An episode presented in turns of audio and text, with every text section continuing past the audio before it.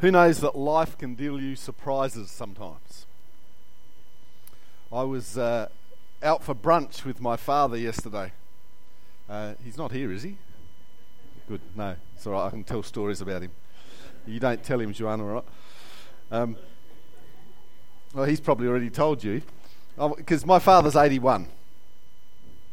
And I've noticed that you know, he's showing some signs of age. He's not quite as steady on his feet as, as he used to be. And so I, I watch him a bit carefully. It was raining yesterday, and uh, we went and had, had, had brunch. And we'd actually tried to get uh, uh, into Argo on the parade, but they were lined down the parade with m- menus in their hand, trying to get in. So we thought, well, perhaps not. So we actually went over to Dulwich. So I left my car in the parade, and we drove in his car. And when we came back, um, I thought just to save sort of him getting out of the car, uh, as we were driving down the parade, we stopped at the lights. I hopped out and went back to my car. And so, me, fit, hale, and healthy, gets out of the car, steps onto the slippery tiles on the median strip with absolutely no friction whatsoever, and go backside overhead and smack my hip straight into the ground, or the tiles actually, in the middle of this thing. I'm lying there thinking, damn, it's the old man who's supposed to do that, and I'm supposed to help him. Not me falling out. Let me tell you, it bloody hurt. and I've got a huge bruise there. Um, so Tuesday night, um, I may not be. No, don't think I'll use that as an excuse. But sometimes things happen to you that you, you don't expect. And uh, that would be a really good lead in for a message, but it doesn't have anything to do with what I'm going to preach this morning. But I, I threw that in free of charge. So do with that what you will. But if you've got your Bibles, if you could turn with me to the book of Galatians, Galatians chapter 2 and verse 11. And if you haven't got your Bibles, it'll come up on the screen.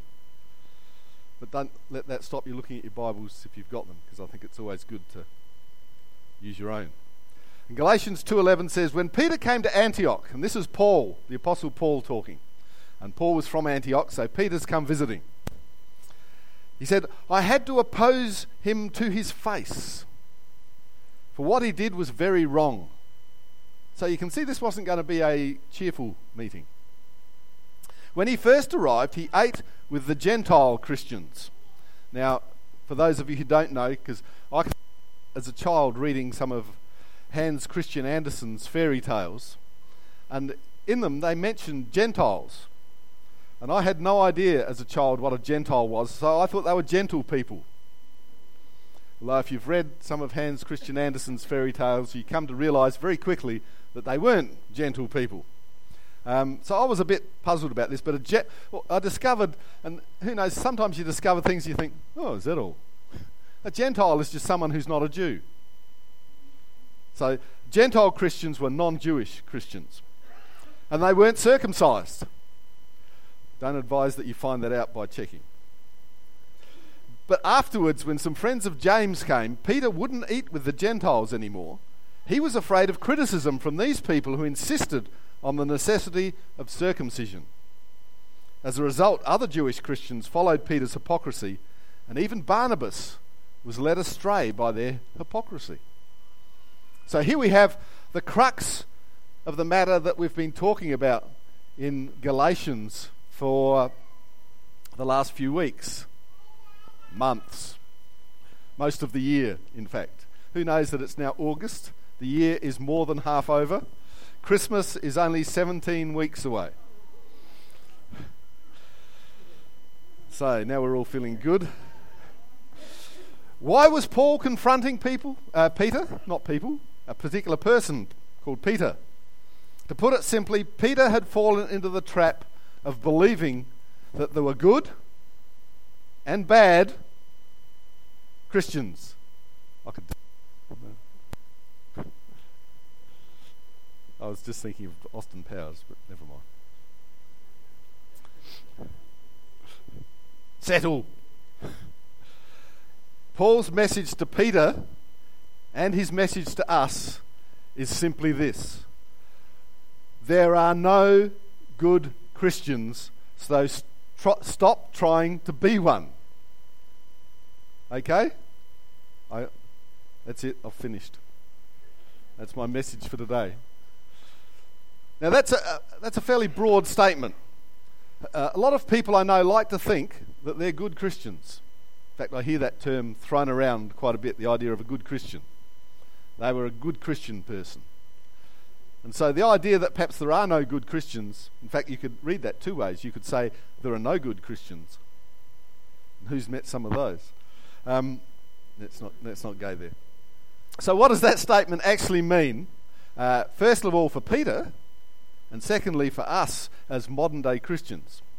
So, to understand Peter's little brain fade here, uh, we have to go back to, a, to a, a situation that happened somewhat earlier that we can read about in the book of Acts. And it's in Acts chapter 10, starting at verse 1. Caesarea, there was a Roman army officer named Cornelius, who was a captain of the Italian regiment. He was a devout, God fearing man, as was everyone in his household. He gave generously to the poor and prayed regularly to God. One afternoon, about three o'clock, he had a vision in which he saw an angel of God coming towards him. Cornelius, the angel said. So, a couple of things we need to know about Cornelius first. Number one, he was Italian.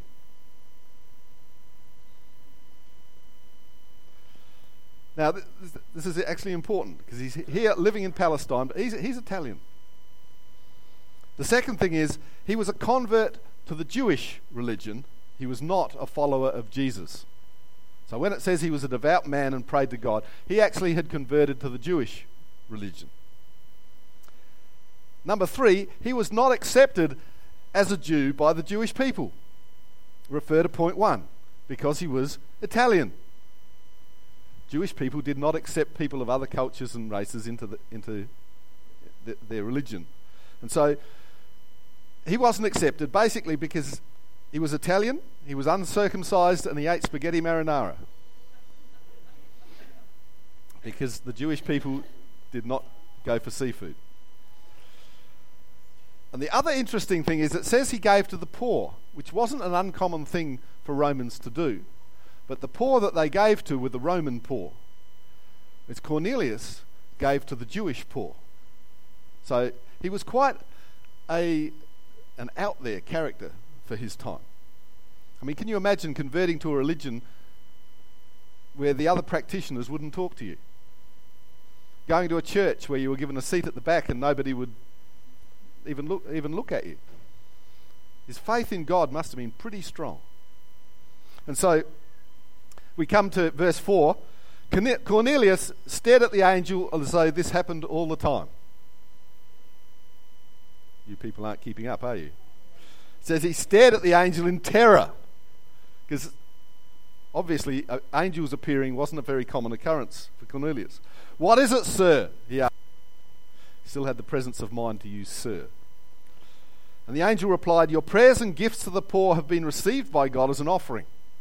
Send some men to Joppa and summon a man named Simon Peter. He is staying with Simon, a tanner who lives near the seashore. As soon as the angel was gone, Cornelius called two of his household servants and a devout soldier, one of his personal assistants. He told them what had happened and sent them off to Joppa. I'm not actually sure how that's pronounced. Um, I looked it up on Google, and this voice said Joppa. I assume that's the American pronunciation. And then I looked in my Logos Bible and it said Yope. And I thought Joppa was easier to say, so we'll go, we'll go with that. So, a few pertinent facts we need to know about those scriptures. One, Gentiles did not summon Jews to their home, ever. So, this is a unique occurrence. And two, Joppa is over 50 kilometres away. Now, you might think, no worries, he obviously got his servants to get into his limo and drive down there.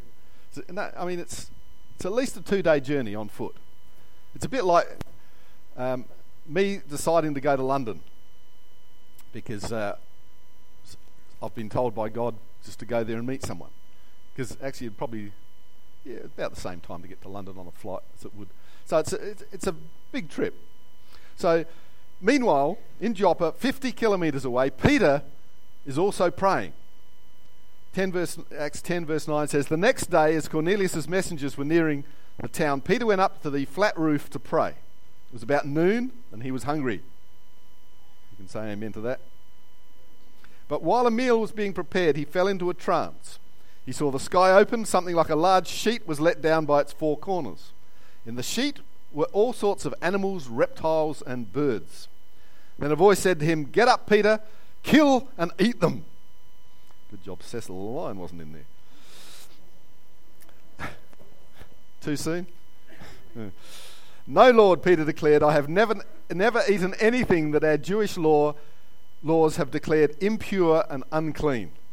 But the voice spoke again Do not call something unclean if God has made it clean.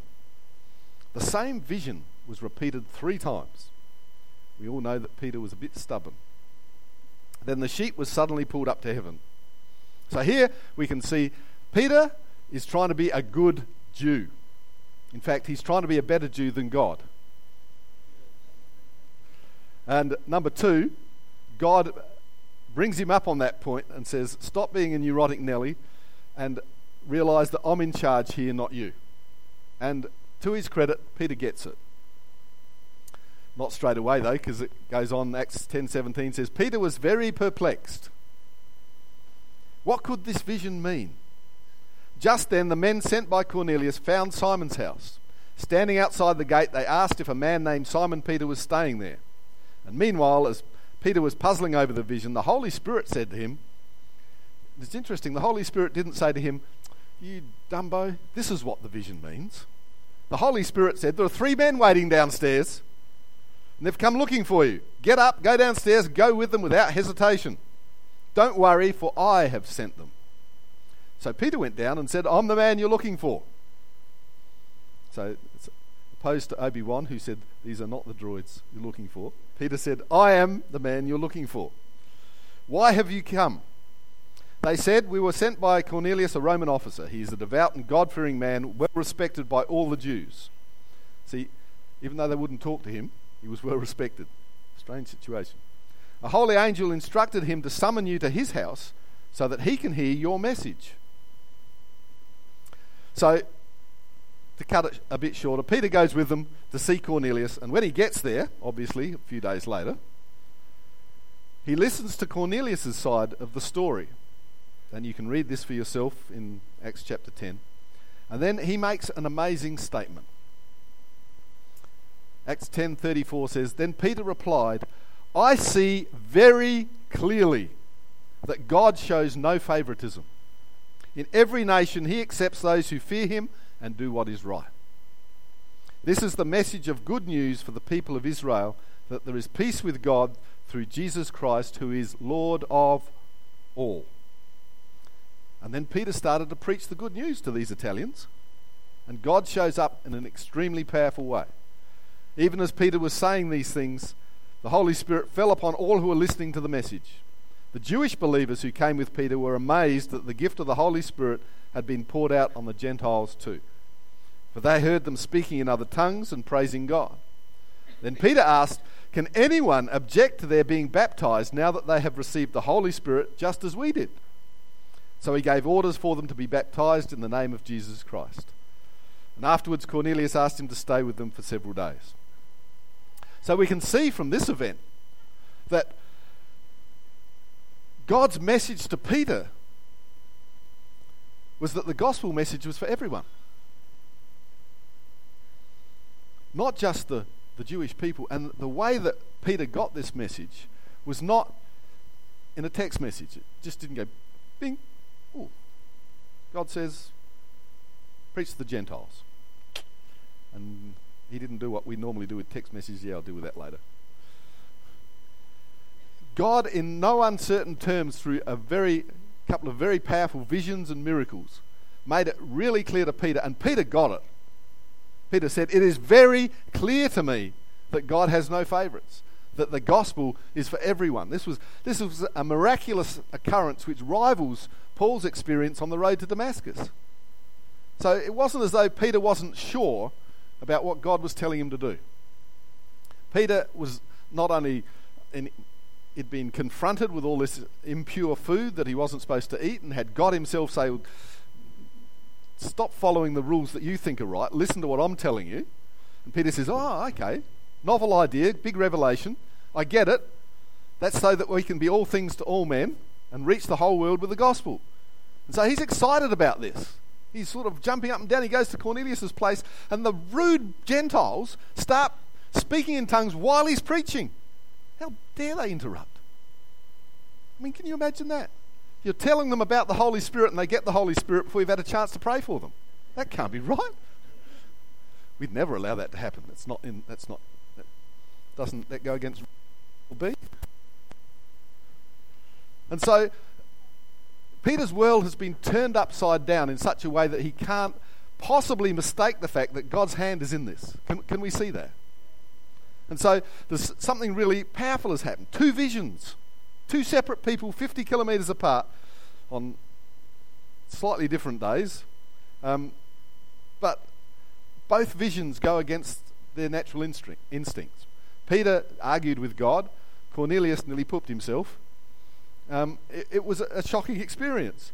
Peter's obedience to God's instruction leads to miraculous conversions and baptisms. And then Peter gets a clear revelation from God that he's to spread the gospel to the whole world, not just the Jewish world. So if we go back now to Galatians 2:11, I think we can understand why Paul's a little disappointed. In fact, quite amazed that Peter would backflip on this experience and suddenly start entertaining the idea that perhaps he shouldn't eat with the Gentiles because there's this group of people here who might whisper nasty things about him if he does. Notice he's not doing it because he's got another revelation from God. He's doing it because he's afraid of criticism. He's guilty of double mindedness because he, he hadn't changed his convictions. He knew that the whole idea of circumcision and eating ritual food and things like that were Jewish customs. They weren't godly commands. But when it came to interacting with the Gentiles as he'd been called to do, he was afraid to do it because he'd suddenly come under criticism by this group of people who said, Well, hang on. You know, that's not the way we do things. We've got a way of doing things that, you know, we're not going to listen to you if you don't follow them. In fact, in those days, they probably threatened him something with a little more life threatening than just not listening to him. They would have threatened to expose him to the, to the Roman commanders, perhaps um, generate a false accusation which could get him killed. So there was, there was a lot of stress and a lot of threats.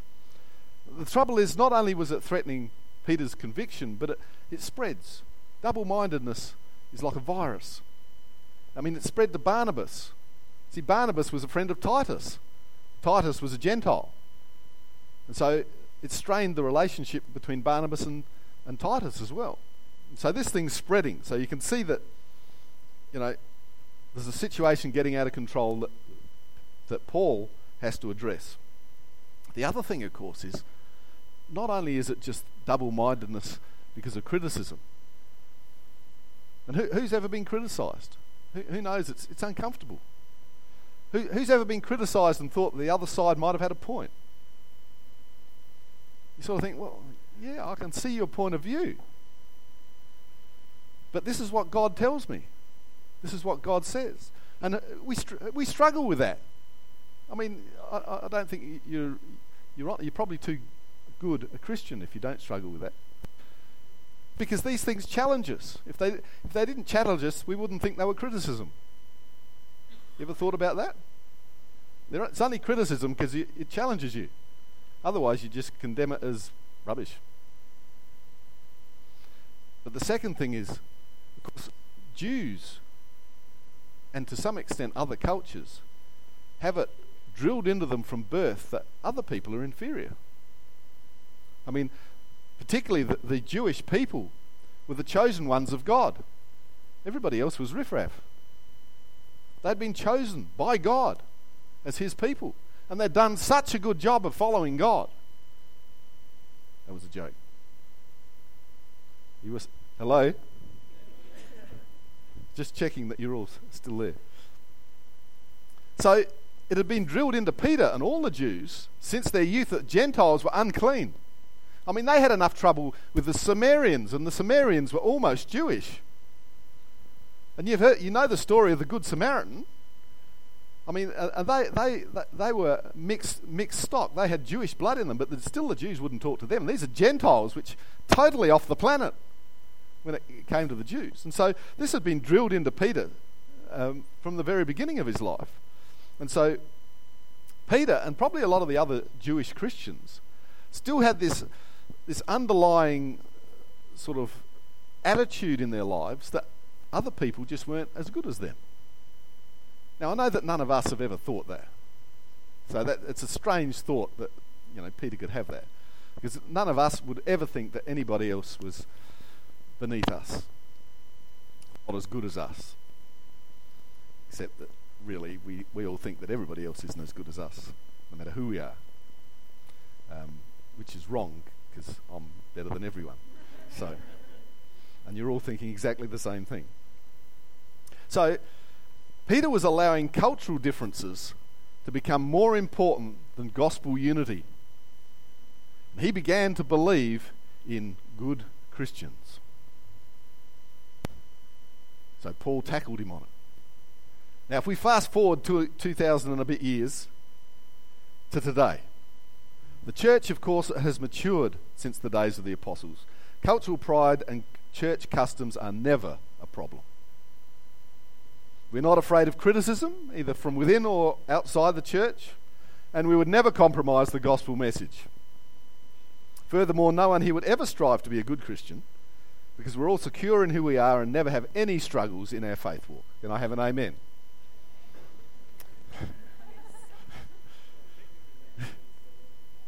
Yes. Well, that was a trick question. Sorry. That was naughty of me to do. But you see, there are there are things that happen today which are reminiscent of what Peter was struggling with. Uh, when I when I talk to people, and I get phone calls, probably at least one a week, from people who ask for the oddest sorts of advice.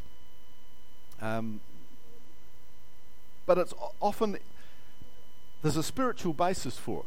And when I, when I talk to people in the street, and people, you know, they do things because people are, good like this. They say, "What do you do for a living?"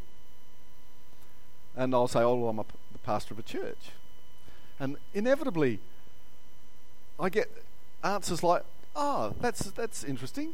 Uh, yeah, I used to go to church. I, I actually used to be a good Christian and, and go to church and pray and, and all of those things. And um, yeah, I, I, I, just don't do that anymore.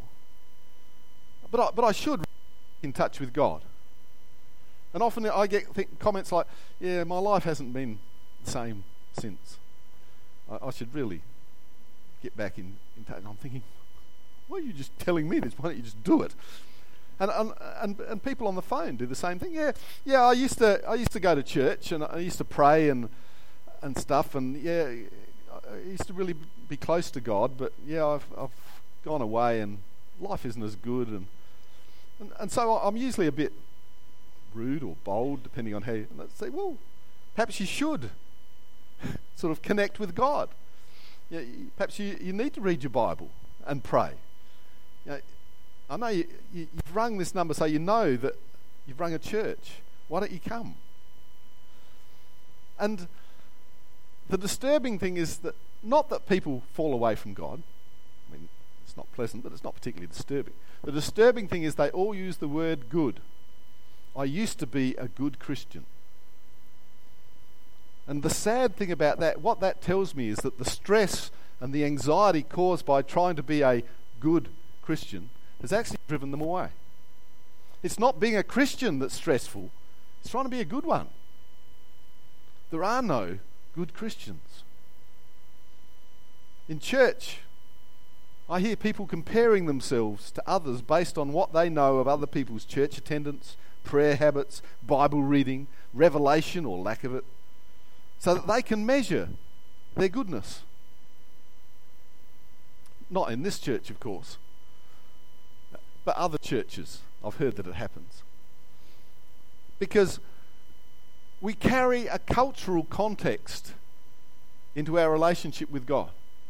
Because we live, perhaps less and less these days, but to some degree, in something called a meritocracy. And that's made of two words merit and autocracy. no, that's rubbish. The first word's correct. Merit. It, it basically means we are, we are promoted or, or um, uh, what's the word? Um, valued, yes, acknowledged, um, based on how good we are at things. And so we come into the church and we're told that the basis of Christianity is to form a relationship with God, to read the Bible, to pray, to come to church, to get involved in the community of God. And so we get the idea that the more we do of that, the better we are as Christians. And so other people, we look around sometimes, we say, well, I read the Bible more than Barry. He must not be a very good Christian. At least I'm a good Christian. So I'll pray for Barry. God, please make Barry a better Christian. if God could, he would be reaching down from the, the clouds and smacking me around the face, saying, You idiot. What on earth makes you think you're better than anybody else just because you read a bit more of the Bible? Because Barry's prayers are a lot better than yours. So, it's like, that's a bit insulting. But, I mean, can you imagine doing that in church is a bit like that heater there. Have you ever noticed the closer you get to the heater, the warmer it is? And if we, we sort of, if we get clo- close to the heater, imagine you're close to the heater and you're getting really toasty warm, and you notice there's a, there's a space next to you.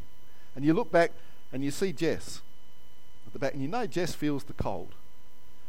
And you sort of think, there's a space here. I can invite Jess closer to the heater. Now, guess what happens as Jess moves closer to the heater? She becomes a better person. No, she just gets warmer. You don't invite people closer to God to make them better people. You invite them closer to God to get warmer. I mean, not to get warmer, to get to increase their rela- to get what you've got. You are enjoying your relationship with God because you can see what God is doing in your life. You invite people to do the same because you want God to do the same in their lives, not because you think, well, they need to be a better person. So I'm going to invite them closer to God. I'm going to tell them they need to read the Bible. If you read the Bible, you'll be a better person. Come, come with me. Let's read the Bible together, and I want to see you improve. Because you, you really, you really, you need it. But, you sort of think that's hilarious. But that's how people, Christians, think. They look at people, and they uh, they want to get them saved, because obviously you're an inferior human being if you're not saved because God so loved the world that he died for the saved. No, he, di- he loved the world. He didn't say, well, let's separate people into human and subhuman based on, on the decision that they make to follow me. He said, I love everyone. And when people come into church, it's not a question of, okay, well, unless you've done the uh, New Christians program, you've been baptized and you speak in tongues, and uh, you've sat on the board for 12 months, or you've, you've been a barista, or all of that, then you're not a good person. If it's about that, then we've fallen into exactly the same trap that Peter did. We believe that there are good Christians, and if you follow that through, if there are good Christians, there have to be bad Christians. But Paul is saying there is no such thing. The kingdom of God does not have a hierarchy of goodness in it. You cannot be a good Christian. Stop trying. And stop trying to insist that other people be good Christians. Because there is no such thing. There are no good Christians. We're all crap at it.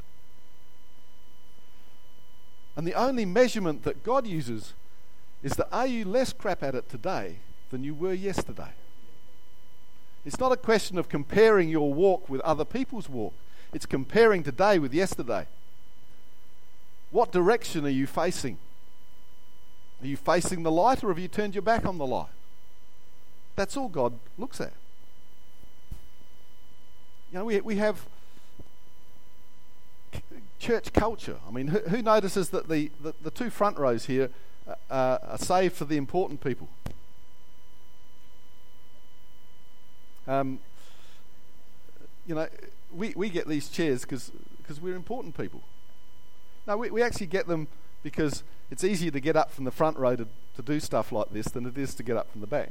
It's just conv- we save these seats for the worship team just so that they don't come barging through the crowd and try and get seats. Now, apart from those which are actually saved for practical reasons, there is actually nothing holy about that. If you, if you really wanted that chair there and you could give me a good reason why you should sit there, I'd be happy to move along. But it's usually people who get here early get the best seats. That's the only rule we have. If you're here and you want a seat and it's free, it's yours. If you want a better seat, get here early. That's it. And if somebody says, "Well, that's my seat," you say, "Sorry, I was here early."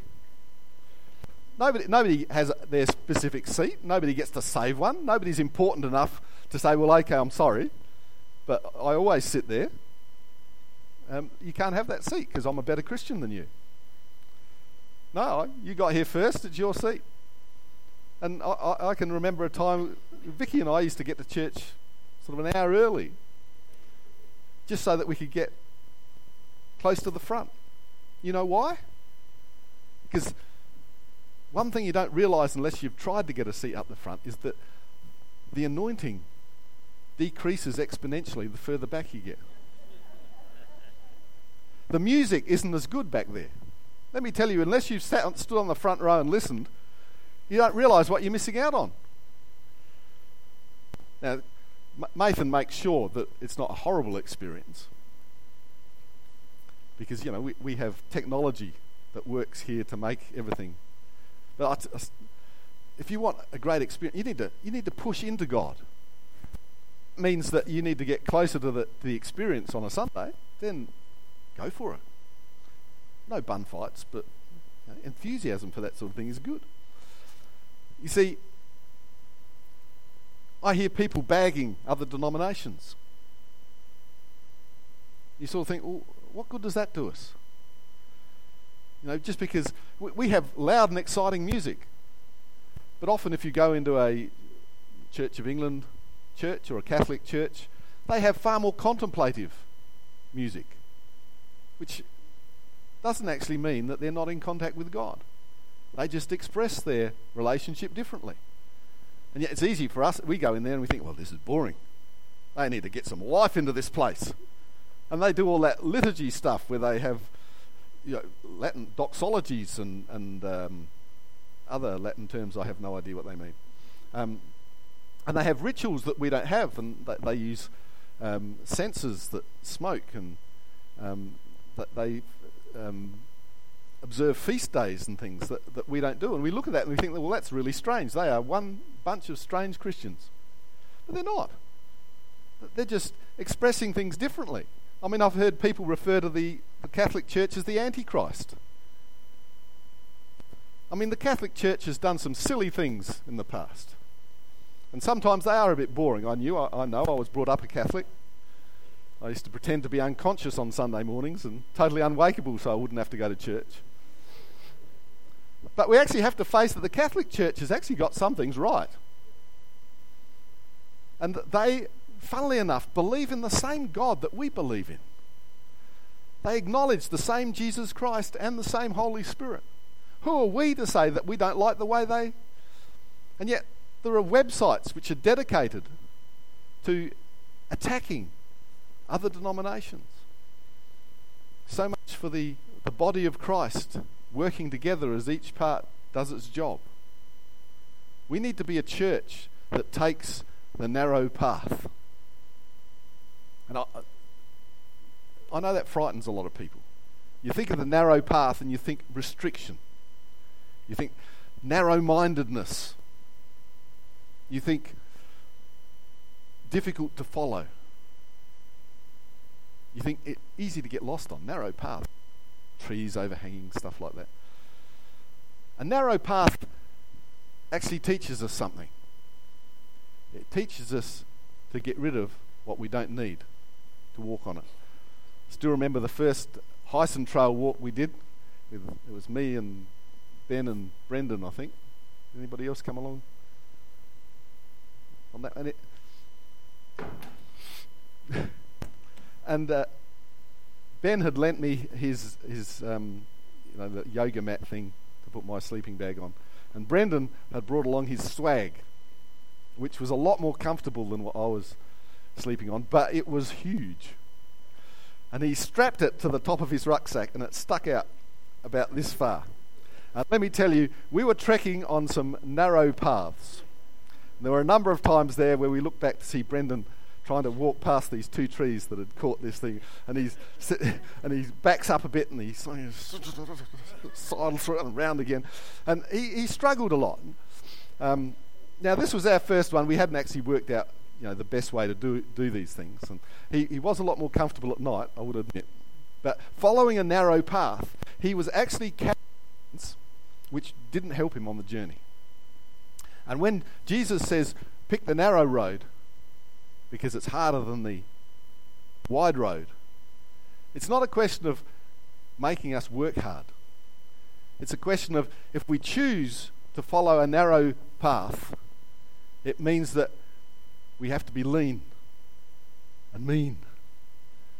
And we need to ditch stuff that isn't necessary. The grace of God is enough.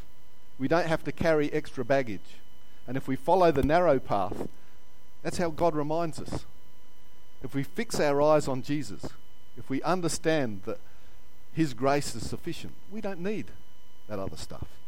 But who knows, if you're walking down the middle of a freeway, you can burden yourself with that stuff because you've got the room.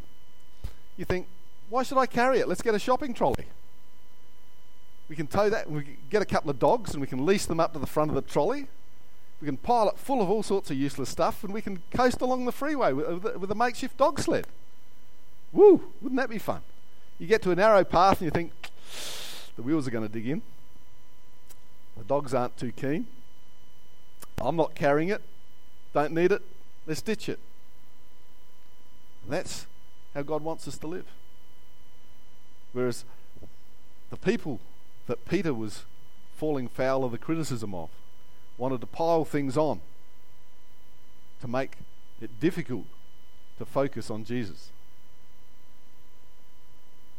You see, what we're called to do as a church is to help people get rid of baggage, not actually add to it.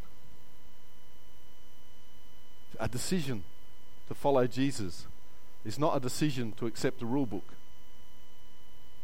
It's actually a decision to change direction. That's all we're called to do. We're called to actually go against the flow. That's why you get criticized. Because the world is flowing one way, and when you accept Jesus, you turn around to go the other way.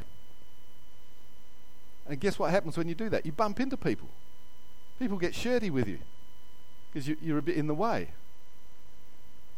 the, the road becomes slightly more difficult because people are you're, you're not going with the, the general flow. You've actually done something. You've changed direction. You've drawn attention to yourself.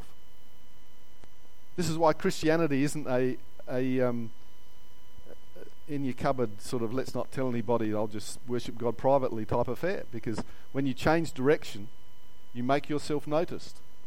Now, some of us hate that. We'd like to just forget that anybody even even knows we're here. But that's not what God says. We're called to be different. While we're here, can I just get you to close your eyes? Bow your heads.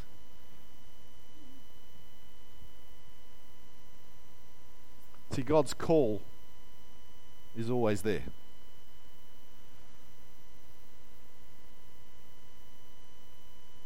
We get excited about church we get excited about the things we do as part of church. But we've got to recognize that those things don't come out of an idea for us to be good. We need to be doing them because we're excited about our relationship with Jesus Christ. The fact that we pray is because we are excited to connect with our God. The reason we read the Bible is that we're passionate about knowing who Jesus is, what he's done, what he'll do for us. The reason we connect together in community that we call church is because it's great to be with like minded people. It's great to be able to worship out loud, pray out loud, feel safe in the presence of the Holy Spirit. And so it's not a question of joining a church, it's not a question of buying a Bible. It's a question of changing direction to make all of those things worthwhile.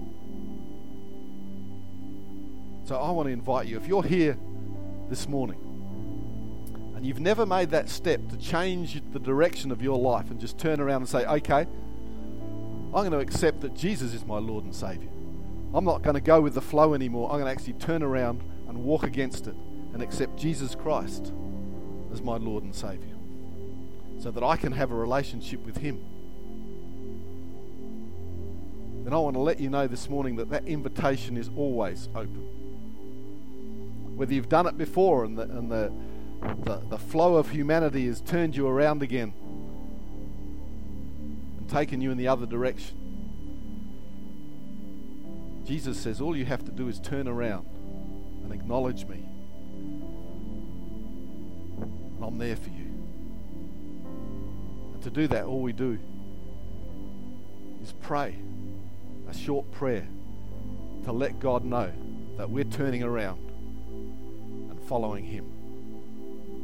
Now, with every eye closed, every head bowed, I want to issue that invitation this morning. If you are here and you actually want to turn around and accept Jesus Christ as your Lord and Savior, I want you to put your hand up right now so that I can see it, nice and high.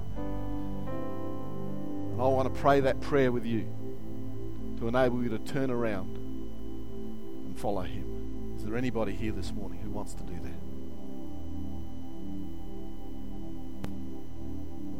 Change from your old direction to take in a new direction.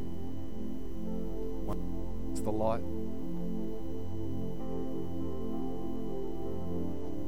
Okay. Open your eyes. Stand to your feet, please.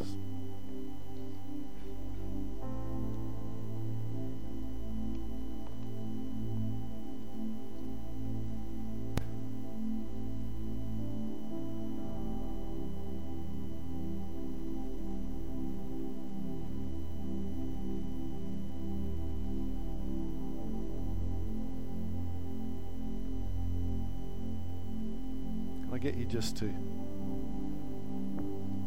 lift your hands to heaven. Just start to pray. Just start to call out to God. Ask for His presence, His Holy Spirit to fall right now. Start believing. Presence is changing you. If you need healing this morning, I want you to start praying for healing. If you know somebody who needs that healing, I want you to start praying for them if you're facing a problem in your world that seems insurmountable, I want you to start praying for that. Whether it's exams, whether it's study, whether it's job related, whether you need a pay rise, whether you need to get out of your job because it's destroying you, whether you need a promotion, whether you just need wisdom in dealing with a person, whether you're tired because you're exhausted from what life is throwing at you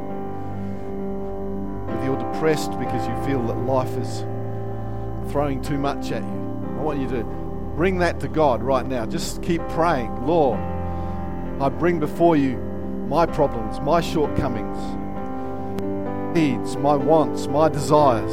I lay them on your altar this morning, Lord. And I unburden myself of the worry, of the opinions of other people, of the criticisms that I face, the uncertainty that I have in my heart.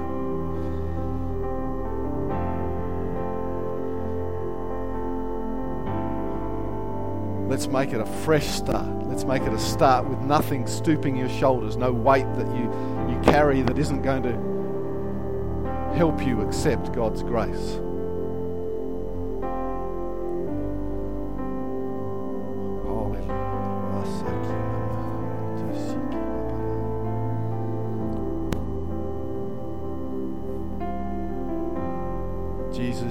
grace is all sufficient. We thank you that nothing we add to you will bear fruit.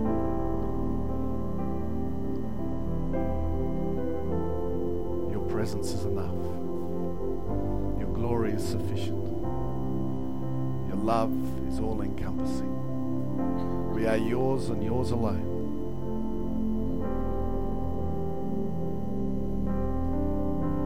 Bless us this morning, Lord. Encourage us, enable us, strengthen us.